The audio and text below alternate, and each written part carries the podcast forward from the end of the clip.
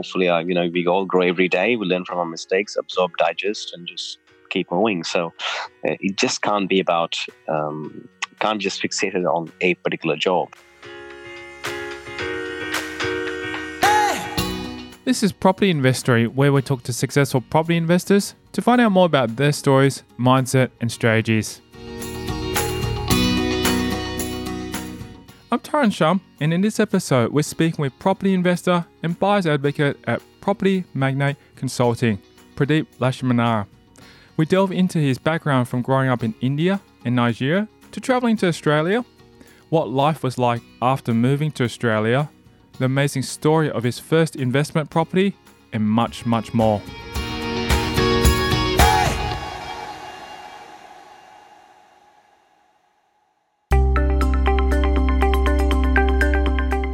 Laxminarayana shares a little bit of his background and what work he is going on in his life at the moment. Originally, I come from India and um, I've, I'm in IT. I also do a bit of part-time uh, print modeling, short films, and um, yeah, my, my core business, my core passion is uh, being a buyer's advocate uh, for my customers. Um, my own business is the name of the business is Property Magnate Consulting, and uh, yeah, that's uh, where my passion is. He has more going on than just property, and we learn about his mindset behind juggling all of them at once. You live once, and if you have different passions, and as far as you know, you, you're not hurting hurting anyone, and you're fulfilling it, then have a go. You know, um, you know, break that ceiling, break that threshold, and you know, just pursue everything you can, and as far as you enjoy it. So. I, uh, I quite enjoy it. I, I enjoy my work in IT. I enjoy my short film making and um, absolutely passionate about you know property because that just gives us that um, what I call financial independence or financial buffering, if you like, to be able to pursue your different passions. We find out what a typical day for Laxminarayana looks like and how his team is able to help their clients when it comes to property. The kind of customers that I actually help is uh, people who are, you know, from first home buyers to investors, people generally who have the fear of overpaying for properties, perhaps not knowing where to start, how to go about um, uh, researching about properties. He talks to us about his background and we learn about where he grew up and how that upbringing has helped him. I actually uh, grew up uh, across two countries. So originally I'm from India. You know, I spent a good time of my life there. Uh, we then went to Nigeria, Africa. Um, I spent, you know, close to uh, 10 years there in that in the country and then the next one third is in Australia. So I'm not sure where the next one third is going to be, but it's my life so far has been split across three countries. So yeah, it's it's I think travel has helped me quite a bit in terms of you know tolerance and appreciating different cultures and people. Um, yeah, so that's really really been um, helpful. Spending his childhood across two countries on different continents he learned about what he wanted in his future. You know, my schooling has been across two countries, so India as well as um, uh, uh, Africa, West Africa, Nigeria, and you know, I, you know, it was, school was good. I mean, I, I think my parents, um, especially my mother, she didn't want to put me somewhere very far, so the school was really as close to close to home walkable distance, if you like. And um, yeah, you know, middle class family, you know, not nothing nothing out of the ordinary or extravagant, but we had a decent middle class family. Parents worked very hard, obviously, to give us the basics, you know, food, clothing, shelter, and ensure that there was no shortage of anything. But yeah, I mean, I was always intrigued towards, you know, um, you know, I just thought there's more to life than just going to work nine to five, and um, you know, there has to be something more to this. Um, yeah, yeah, and I always thought about how do we go up out of our way, out of the box, and create that journey or that pathway towards success, whatever that might be. Because again, that's a very subjective thing to every every human being. So um, you know, I just thought the traditional way, schooling, college, and then go to work nine to five. That's okay, but surely, you know, we could be entrepreneurial in in our in our individual journeys and, and create that financial freedom. Laxminarayana tells us the amazing story about how his family eventually transitioned from living in India to moving to Nigeria.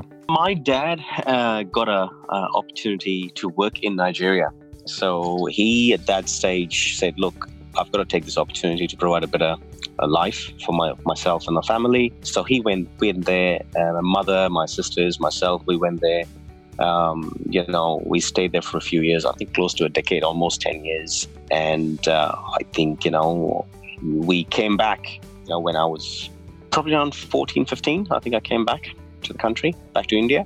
Yeah, but it was more to provide a better, you know, better life for the family. And uh, my father continued to work there as well for a few more years, even after we came. So that's the sacrifice he had to make. You know, he said uh, he he sent us back, my mom, my sisters, and myself back to India, and he stayed there.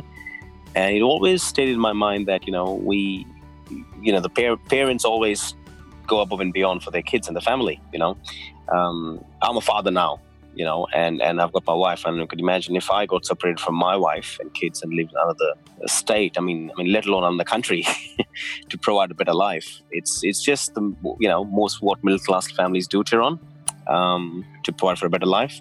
So that's all. That always stayed with me. You know, that always thought, uh, you know, I would want to hopefully, you know, they, they worked so hard to establish a foundation for me. Hopefully, I could use that and do something better.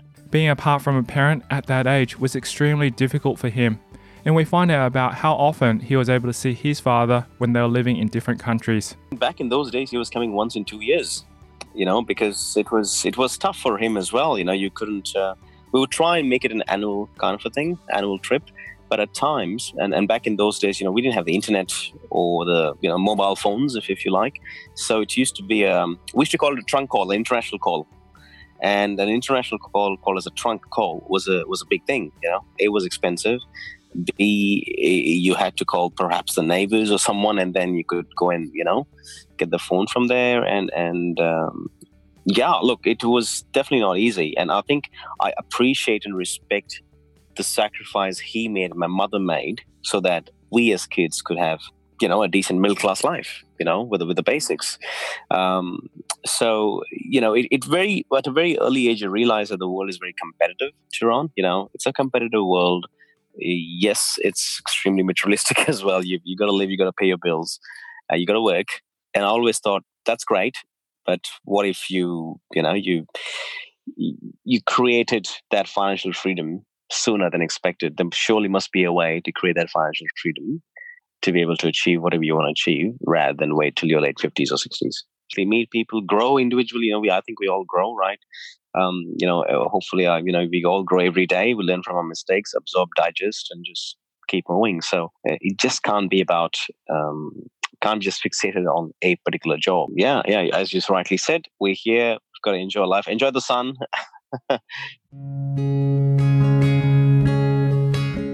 He shares more about what he set out to do after high school and some of the sacrifices that needed to be made for him to achieve his goals. My primary education, as I said, was split between India and Nigeria. Initially, it was in India and then went to Nigeria. And then from Nigeria, we went back to India. So I continued my secondary, uh, you know, we call this college here in Australia, but that was seventh standard back in India, uh, or year or year seven, back again to the roots in India uh, did my engineering there as well. And uh, from there, I, in 2003, I came to Australia as an international student with a loan of $16,000. You know, and now please put this into context. Back then, there was a lot of lot of money for, for, uh, for my family. You know, sixteen thousand dollars multiplied by 30 rupees, which was the you know the, the conversion rate back then, was a lot of money for us, you know, for my parents. And my father had to take a loan. It was an education loan taken he said, whatever you do, don't fail.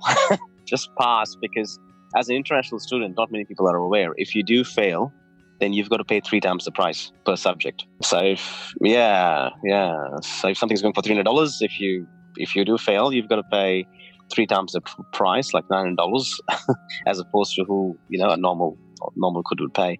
So the idea was, look, we've got a loan. You know, you've got three years, and I still remember him saying, telling me that in the airport. He gave me um, 3,000 Aussie and 10 US dollars. I still have the 10 US dollars. I still kept it. And I keep telling him, showing it to him whenever I meet him. And uh, yeah, the key was don't fail. And what did you do when you came to Australia to study? My areas of study was IT, so computer science. Um, but in IT, uh, I've got my bachelor's in computer science engineering. So the idea was I get my master's in IT from La Trobe University. Fortunately, a two-year course was reduced to a one-year master's. A two-year master's was reduced to a one-year master's uh, because of the credits I could gain. Uh, I had scored uh, from my previous study, which was great. But having said that, uh, it was still a you know I still remember the first day in Australia I arrived. I had my 20 kilos of luggage and I had I didn't know a single soul, you know. And uh, there was for me the longest walk was when um, the taxi driver dropped me at the campus. And, and La Trobe University is a massive campus, by the way, in Melbourne. It's, it's a massive campus. So that walk from where he dropped me from the gates till the campus, uh, you know, almost, uh, you know, one and a half Ks, almost one and a half, two Ks. That walk was, you reflect a lot, you know. You're literally carrying your own luggage. There's no one to help you, just by yourself. It's just you, your luggage. You're trying to find um, you know, your room. You, there's a lot of thoughts and emotions in your mind. You don't want to fail. You know, you have education loan, and also you know you've got enough money to perhaps last for a month. So you've got to actually find a job. And you know, we had as a student, you've got to work 20 hours. You know, 20 hours a week. That was by law. So I think it still is. So um, yeah, the goal was to find a job as soon as possible. Um, and uh, unfortunately, I didn't know how to cook. uh, actually, I, I, still don't, by the way. so it was it was thinking, hang on a second, how do I manage this? How do I manage my finances um, and and get through this? So it was a it was an emotional journey, but uh, I'm glad it you know it happened to me because I wouldn't be where I am today without that. That was character building for me.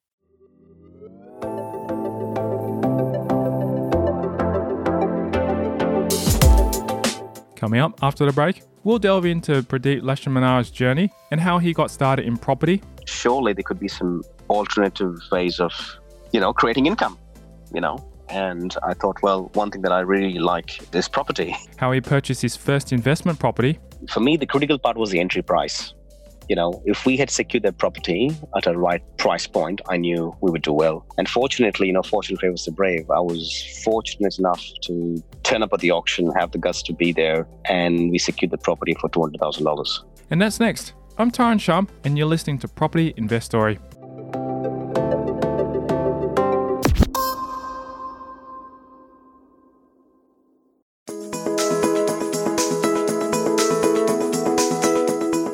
We discussed the living conditions that he had to deal with when he first arrived in Australia and how he dealt with it. I had to find accommodation myself. So when I landed, I was at uh, you know La Trobe University. My accommodation was for three days only. So within three days, the idea was I had to find another accommodation. Um, the reason for that being, you know, campuses are expensive, and I, as I said, I only had three thousand dollars. The idea was to you know you want to ensure that you quickly go into a shared accommodation where the rentals are cheaper. Um, so the goal you know the goal was to find something closer to the university as well. You had to study remember you can't fail as well so you got to find time to ensure you clear your subjects and be attentive and all that. Uh, and also find a job because you know you've got to be able to manage your expenses. So i had you know a find an accommodation um, befriend people the right kind of people fortunately. Um, find a job uh, which can pay the bills, so as to speak. Uh, so yeah, it was challenging, but you know, you, you come across all kinds of people, uh, even the ones which are not very helpful. That's okay. You learn from that. You know, you, you learn from adversity at times, and then you get some lovely people who are go above and beyond to help you. So yeah, I mean, I think one particular incident that stays with me is I remember when I was um, uh, you know, back in those days, I didn't I didn't have a mobile phone, you know. So, and the only mobile phone my sister gifted to me, I lost in a in a tram. So it was like, oh my god, what do I do? So we used to use the uh, international calling cards, Tyrone. We used to get international calling call, call, calling cards to call India. Uh, it used to be valued at ten dollars, which is a big amount of money for me back then. Out of which the connection fee, two dollars used to go in connection fee. so all you're left with is eight bucks and you had like 55 minutes to speak. And you used to, I used to use the Telstra booth, the Telstra phone booth, to you know put in the card and and and and and, and call my parents. One such time, I think the calling card um, you know, got finished and I couldn't complete my conversation with my mother and my father. So I was very upset and I was sitting on the bench, really upset. Um, there was this great Aussie guy who came to, I didn't even know the guy. He just comes, comes across and says, Hey, you're right, buddy said, yeah, I'm all right. You know, this happened that I couldn't speak to my parents. Unfortunately, the money in the calling card got over and I, I don't have much money left. So I've got to wait for the next month to speak with them. You know, the idea was to call them once in a fortnight or at least once a month. He very kindly took out his mobile phone which was a big luxury back then. I'm talking about 2003, and handed me his phone and said, "Call your parents." I said, "Well, sir, this is an international call. it's going to cost you a lot of money." Because that's okay. You go ahead. So for me, what was great about Australia is that you know you, you you yes there are good and bad people everywhere, but you also meet people who are so kind and helpful. You know, this was an absolute stranger, very generous heart, uh, a stranger. You know, so that you know really was very inspiring and humbling as well. You know, when you met some lovely, people. So yeah, I thanked him a lot, and uh, obviously I didn't take up the offer, but I thanked him for his generosity, just that kindness. You know. Um, so yeah, that's where I knew that you know I I want to pay it forward. You know, if I ever achieve some degree of success, then it's all about paying it forward. So. There is a funny story behind the first job that Manara had when he was still at university. My first job towards university was uh, as a taxi driver. I got fired in four hours flat less than four hours flat. Um, because back in those days, we used to get the Melway. You know, the Melway. Uh, we didn't. We never had the GPS, and I'm bad with directions. I'm horrible with directions. Uh, and you know, foreign country going through a Melway with direction. You know, it was hard. You know, I I didn't know that you know how how can you read maps and go from here to there i eventually got better at it but the point the point is four hours you know again taxi business is a competitive business you know, as an international student, um, if you're not quick enough, there's someone else ready to take your job. It's really simple. Did you have a license already? Actually, I had my international driver's license, so I could drive. I did have, by the way, uh, all above the board and legally, I did have my international driver's license. So yes, I could drive. But the the point is, um, you know, I was just too slow, and the owner of the tax of the of the taxis, um, God bless him, he actually said, "Look, man, you're too slow um, you know, you can't be taking 10 minutes to look at a Melway, and, and rightly so. I understand you're new in the country, but you know, I actually got fired. There was someone else, so I, I lost that. Then I um, I started washing cars, and uh, I got fired from that as well after a few days because they said you're too slow. Uh, this was the day day and age, you know, where you used to wash cars physically. Um, you know, not not the machine wash. So yeah, they said you're too slow.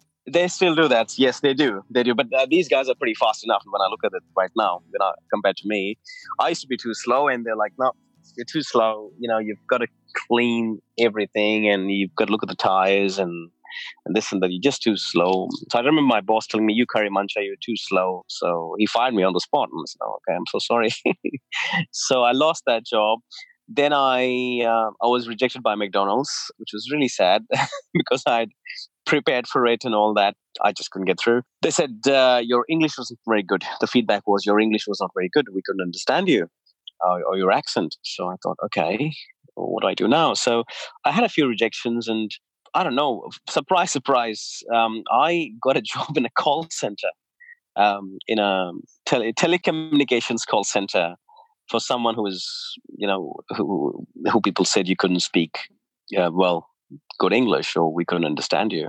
I worked in a call center and I think that was my I would say a decent break because you know doing all kind of odd jobs as you say as a student um, that helped me with cash flow that helped actually me paying for my own expenses paying for my own rent with so much pressure on him to pass his subjects with the fear of having to pay three times its original cost we find out whether he passed or failed. When I did pass, I, you know, I, uh, I got that with an A grade. so when I did pass and the transcripts came, I was like, wow, this is great. And for my parents, my obviously my parents were extremely happy. I still remember my, my mother was in tears because you know it's a big thing back in India. You know, education is a big thing, especially with the big investment and stuff and the sacrifices they've made. So yeah, they were very happy with that uh, I was very happy. Uh, uh, to be honest I don't know how I passed, but I did pass. So I I thought, you know, I the idea was just to pass, but to score an A grade was just icing on the cake. We delve into his life after university and what he decided to do after passing his subjects. I went into workforce. I mean, I was I mean after the call center gig, that really helped me with my groundwork. Um, I got into different kind of IT jobs, from IT sales to um, you know delivery to recruitment to product management to business intelligence and data, and, and and finally, I guess a foot in the door, so as to speak, in the IT world. um, the IT industry, uh, and since then, I, you know, started to contracting as well, which obviously helped with cash flow, and um, yeah, you know, that that helped quite a bit. But perhaps what was missing was, I said, I knew that whilst I enjoyed doing what I did, I was very consumed with work, like we all are. You know, you work, you know, it's it's we say it's nine to five, but it's never nine to five. you know, uh, whether you're doing, working for a consulting organization or you're working for an end user, you know, work never ends, work never stops. So I said, well, that's great, and I'm enjoying it. That's fantastic, but surely there could be some alternative ways of, you know, creating income. You know, and I thought, well, one thing that I really like is property. that's how my property journey actually started. During his property investing journey, we find out how he purchased the first property. We saw uh, a property in Reservoir. Um, the land was 717 square meters, a big parcel of land. It's an old house, obviously, a very old house. Uh, so me, you know, my partner and myself, she's my wife right now, but then my girlfriend, we said, well, look, okay, this is a great investment. Let's get it. Um, you know, it's an old house, obviously, pretty old house. But then if you look at the dynamics of the area, you know, it's um, you know 12 k's to melbourne cbd you know the land always appreciates Tyrone. and i thought look there's a lot of drivers for this area it was near the bus stop you could walk to the tram station um, i did a lot of research i went and visited the council the local council. And i said look what are your plans for growth for this area? And what's your five year plan look like? Um, they were very surprised because not many people walk into a council and you know ask you about a five year plan. Um, but I think my, the more and more I researched the area, the more I realized that you know the surrounding areas were at least forty to fifty percent more, at least. Um, and th- this was like literally five minutes away, you know, from these suburbs, which were you know uh, 50, 40 to fifty percent uh, more. So I said, look, let's get it. And yeah, we got that property uh, way under market. What year was that roughly when you got into that particular property? 2003. So the same year, um, I I said, look, you know, we, we let's take a chance. Yes, we had to pay LMI and all that, but look, back then they were accepting, you know, five percent. Even now they do, but even back then it was probably a bit more lenient. The banks were slightly bit more lenient, if that made sense. The idea was that look, we put up a deposit as much as we could. Um, you know, we then use that as a leverage uh, to enter the property market, see how we how we you know how we can create more wealth. Yeah, so that's what I did. So the trade off, just let you know, Tyrone, the trade off back then was, you know, do we pay our education loan, or do I do pay off the education loan, or do I basically buy my first property? And that was a trade off. It was a massive trade off. You know, I said I will keep paying the interest for my sixteen thousand dollar education loan, but I'll buy this property. and uh, back then there was a lot of resentment as well, you know, and a lot of people, even from family and friends, saying, "What are you doing? You know, it's an old property. Um, you've got a very unstable job, if I can, if I could put it that way, because you know." Um, even though I had just got my break, my salary was twenty two thousand dollars, which was not a big amount of money even back then. You know, the idea was the for me the critical part was the entry price you know, if we had secured that property at a right price point, I knew we would do well. And fortunately, you know, fortune favors the brave. I was fortunate enough to turn up at the auction, have the guts to be there, and we secured the property for two hundred thousand dollars, which you know that was exactly what I you know I had probably you know, uh, fifteen thousand dollars, and together with my partner at that stage, now my wife, um, we were able to, able to pull in that fifteen twenty thousand dollars, and we said, look, let's go ahead with it. It was a big decision back then.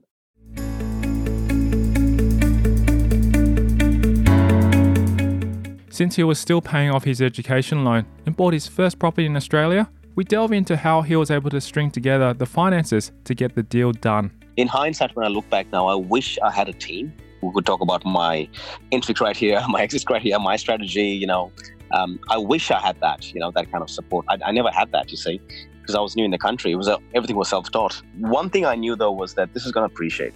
This is going to make money. Now, my view at that point in time was that I keep the property for a few years and then sell. At that point in time, that was my strategy. Obviously, I still do have the property, by the way, for the record. I haven't, haven't sold that, and it's done very well for me. But back then, as a you know 23, 24 year old, that was just my objective was I want to get in there. I've got a good deal here. Um, let me get in here. I know I'm paying 5%. I know I'm paying LMI, but you know what? It's still worth it. Let me just get in there and uh, secure this uh, opportunity. Um, back then, the interest rates were high as well, Tyrone. You know, um, the interest rates were around 89%, which was big. What I did was my research told me that in Australia, back in the 80s, the interest rates were 16%, 17%. I said to myself, hey, 8 9% is good. Um, obviously, it's got much better now, right now, with time. Everything was perhaps subjective to that time, and uh, it was a big commitment. But I took it as a calculated risk. You know, uh, I think just plain risk is, is silly and stupid. But I said to myself, well, hang on, this is a calculated risk. You know, 89%. In the event I can't pay these repayments, I could rent it out as well. So, yeah, these were my options at that stage, and I just went ahead with it. He talked about the amount of research that he did before buying it and anything else that ensured him that this property was going to make money you know, I think the for me was the um, the gentrification. I, I, talk about that, the kind of people that were in that community, because you could see that there's a lot of younger crowd getting to that area. You know, so yes, the infrastructure was great. Yes, there were all these um, schools coming up there and all that kind of stuff. I think schools are a massive driver. You know, especially now I'm a parent. Then I wasn't, but I used to think, hang on a second, should I get married and have kids one day? Obviously, you want to send your kids to the best, you know, the best school that's there public or private. And there was a lot of that happening back then. You know, there was a lot of good schools coming up. The gentrification side of things, I could see a lot of younger couples coming in into that area. Uh, you see, I'd observed that area. You know, I had rented in that rented in that area as well. You know, uh, for the first six months, seven months. So I knew what was happening in that area. I would, I would always observe the kind of people coming in in trams and trains. And I thought, well, look, long term, this is going to go well. More importantly, uh, Tyrone, the surrounding areas you know, reservoir is surrounded by, you know, places like, you know, you, you know, your Preston is not far from Reservoir. Northcote is not far from Reservoir. These areas are right now they're booming. Even then they were booming, you know, at that point in time from a price point. But there was this massive difference in price. For example, something going in Preston even back then was going for around, you know, uh, 450, 500. And the very next suburb reservoir was going for 250. That's almost half the price, you know. 250, 300 is almost half the price.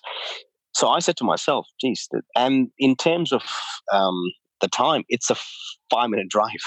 These suburbs are literally five minutes from each other. They're not far. They're actually not far. A few tram stops separate the two. You know, so I thought to myself, man, for an extra three or four tram stops, that is a lot of money. That's you know, two hundred, three hundred thousand, two hundred to three hundred thousand dollars is a lot of money. it's not even a you know a ten thousand or twenty thousand difference. You're talking about hundreds, hundreds and thousands of dollars. So I said to myself, well, look, I've got to give myself a chance here. Um, it is a calculated risk. Um, the other key point was the entry price. Perhaps if the entry price and again borrowing capacity, serviceability comes into picture as well. My point was if I could secure the property around that 220 mark, right, I would be okay. We continue the conversation on this incredible story of his first property and how he was able to identify it as a profitable investment. I would still manage to pay the repayment and stuff. Worst case, I could even rent it out. Uh, the position of a property was such that it was close to universities as well. So I could rent it out to students as well. All these thoughts were in my mind that should I not be able to service the mortgage, well, I'm going to rent it out, you know, and go renting myself or go with share accommodation, live in the property as well as, you know, rent out the other rooms. So all these things were playing in my mind. And I thought, I've got to secure this because what I could see is um, other investors and other people at that point in time, or my friends and mates, were saying, "Hey, it's an old property. Don't buy there. It's an old property. Absolutely, you know, you're not going to make money." And um, for me, what I what I said to myself is, "Well, the land is massive. I could see development opportunities.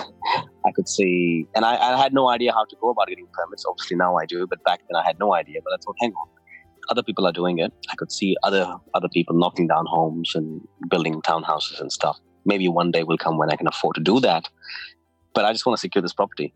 So it wasn't just gut feeling; it was just all these data and facts, as I said gentrification, the kind of people, the schools. Um, and look, you've got to be realistic you know, for me, I had to say, can I service the mortgage? Because buying a property is one thing to own. You know, the holding costs, the holding holding of a property over a period of time is probably the more tougher thing than just buying a property. You know, as you rightly said, there are a lot of people who've lost money in property as well. You know, a lot of people have bought overpriced properties and or, or even properties and can't even afford the repayments. So yeah, so that was my gut feeling. That was my drivers.